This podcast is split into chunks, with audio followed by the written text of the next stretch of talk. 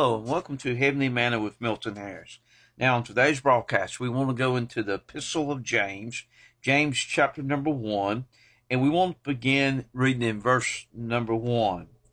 It says here, James, a servant of God and of the Lord Jesus Christ, to the twelve tribes which are scattered abroad, greeting.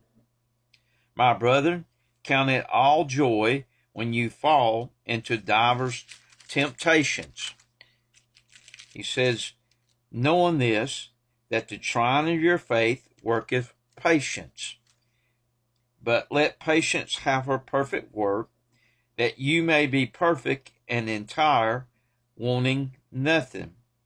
If any of you lack wisdom, let him ask of God, that giveth to all men liberally, and upbraideth not, and it shall be given him. But let him ask in faith, not waver, for he that wavers is like a wave of the sea, driven with the wind and tossed.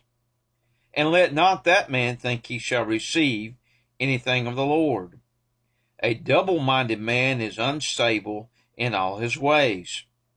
Let the brethren of low degree rejoice in that he is exalted, but the rich in that he is made low, because of the flower of the grass, he shall pass away.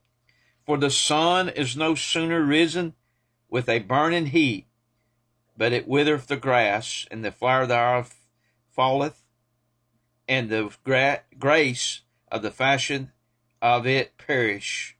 So also shall the rich man fade away in his ways. Blessed is the man that endureth temptation, for when he is tried, he shall receive the crown of life which the Lord hath promised to them that love him. Let no man say when he is tempted, I am tempted of God, for God cannot be tempted with evil, neither tempteth he any man. But every man is tempted when he is drawn away of his own lust and enticed. Then when lust hath conceived, it bringeth forth sin, and sin, when it is finished, bringeth forth death. Do not err, my beloved brethren. Every good gift and every perfect gift is from above, and cometh down from the Father of lights, with whom is no variableness, neither shadow of turning. Of his own will begot he us with the word of truth, that we should be a kind of first fruits of the creatures. If correctly read, we read James chapter 1, the first 18 verses. And let's go to the Lord in prayer. Heavenly Father, we ask the blessing uh, now on the reading of your word as you promised that it would not return void. Give us a message that may uh, help some Christian. Uh, Lord, give us a message that might help some sinner see that they need to get right with you. Some lost person, maybe, Lord, help them to see they need Jesus as their Lord and Savior. Lord, thank you for saving our soul. Thank you for making salvation available to whosoever will. Lord, we love you today. Now, bless this broadcast. Lord, bless those that listen, and we'll be careful to praise you and thank you. In Jesus' name we humbly pray. Amen. We won't talk about the purpose of trials and we're here in this epistle of James, and we see here, first of all, the in a way of introduction, we want to talk about the author. The author, of course, uh, he tells us is James, the half brother of the Lord Jesus Christ. We find it in Acts 15. He is the leader of the church at Jerusalem. Remember, the uh, uh, apostle James has already been martyred. He's already been put to death. But here, this is the half brother of our Lord and Savior Jesus Christ. He said here that he was writing to the 12 tribes that were scattered abroad. He was writing primarily to uh, the Jewish Hebrews, but it, it also is for us Gentiles today. It's for the churches uh, today. The theme throughout his epistle is really maturity. Uh, it's probably one of the most practical books in the New Testament. Now, here in verse number two, I, I want you to realize that the word temptation here literally carries with it the idea of trials and tribulation, a time of testing. Trials and tribulations may be, may be sent by God for spiritual growth and maturity.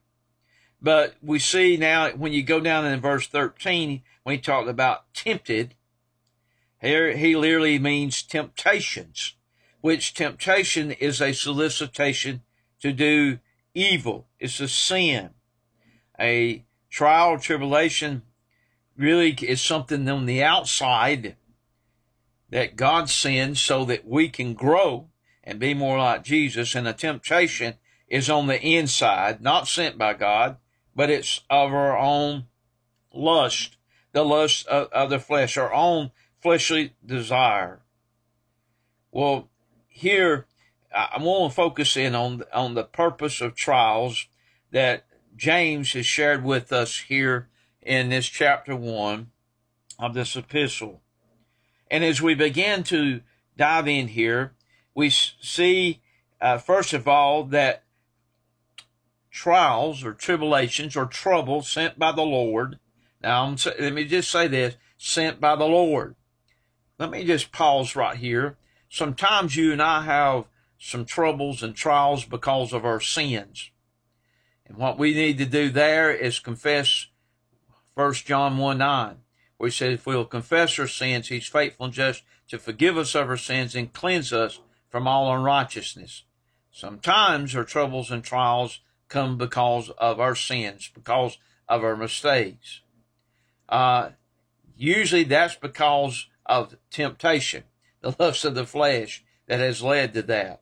But I want to talk about those troubles or trials that have been sent by the Lord. And let me say, in that regard, sometimes the troubles and trials come because of chastisement to help us get back on the right track. But then, mostly, troubles and trials are sent for our growth so that you and I can be more like our Lord and Savior Jesus Christ. He told us in Romans 8 29 that He's trying to conform us to the image of His Son. And I should be more like Jesus, and all of you that are born again should be more like Jesus today, more like Him today than we were yesterday. And tomorrow we need to be more like Jesus than we were today. So keep that in mind we're going through troubles and trials. It's a time of spiritual growth. But what does it produce? First of all, let me say it produces purity.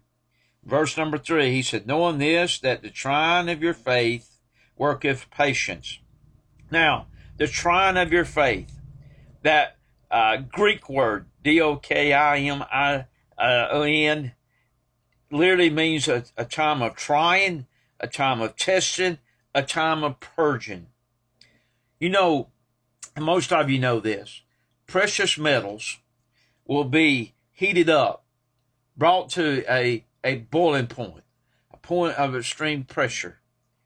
And it, that liquid, when it uh, there is put to that test, the imperfections, the impurities will rise up to the top.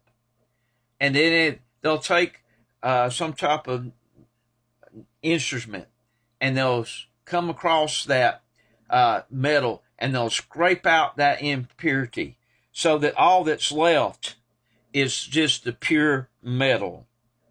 Well, you and I are tested, put under the fire, put to the heat, have the pressure so that the imperfections in our life will be brought to the top so that we can deal with those and so that we can get rid of those uh, imperfections so that we can hold up under pressure and again be conformed to our Lord and Savior Jesus Christ. So one of the purposes of trials is to produce purity, produce purity, the trying of your faith. Well, then secondly, it produces perseverance. The word patience there literally means endurance, steadfastness, perseverance. Let me ask you, what, what is really being tried? What is really being tested? It's our faithfulness. When you and I get under extreme pressure, when you and I are, I mean, the heat's really been turned up, will we remain faithful or will we turn from the Lord? Remember, the Lord has a purpose in our trials. It's to produce the purity, but it's also to produce that perseverance. For you and I will stand steadfast, be faithful, no matter what. Well, let, let me say this, going on to verse number four. He said, But let patience have our perfect work. Now, it produces, number three, perfection. I don't mean uh, in that we'll be perfect and not sin. That's not what James is saying here. James is saying that we're perfect means maturity. That you and I will have mature works, godly words, Christian words. And so when you and I are put to the heat, when you and I are put to the pressure, it will produce purity, allow us to get rid of the scum, whatever there, the skim, whatever you want to call it, get rid of those imperfections. It will help us uh, produce perseverance, help us to stand steadfast. It will help us there produce perfection, in other words, maturity. But let me say, not only that, but fourthly, it will help produce prayer. He said, uh, there, if any of you lack wisdom, let him ask of God, giveth to all men liberally and upbraideth not, and it shall be given him. We're talking about here some heavenly wisdom.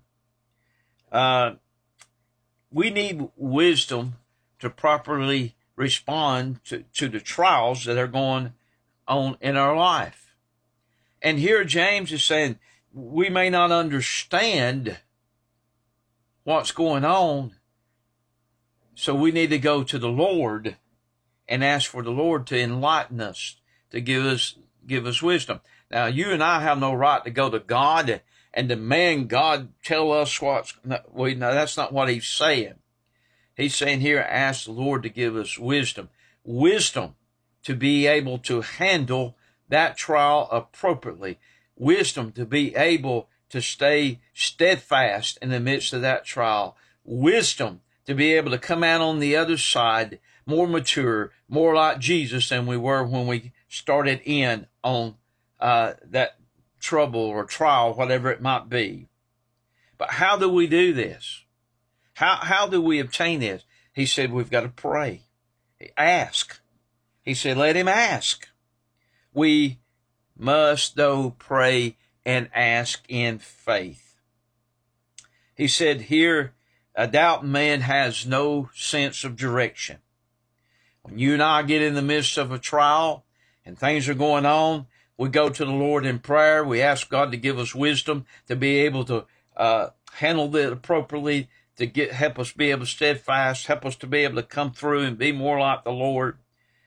But we must go to Him and ask in faith not wavering. Because if we begin to waver, we lose sight of direction. And that's one thing we ask God to give us in the midst of our trial is direction. Lord, you lead us. You guide us.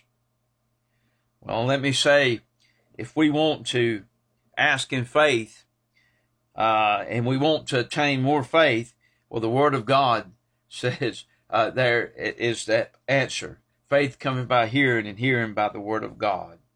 Well, let me say today in closing, there is purposes to our trials. A negative uh, illustration is Elimelech and Ruth 1 and 2, but a positive one is Daniel 6 in chapter 6 and Stephen in Acts chapter 7. Well, I'm out of time. May the Lord bless you is our prayer. Thank you for tuning in to the broadcast.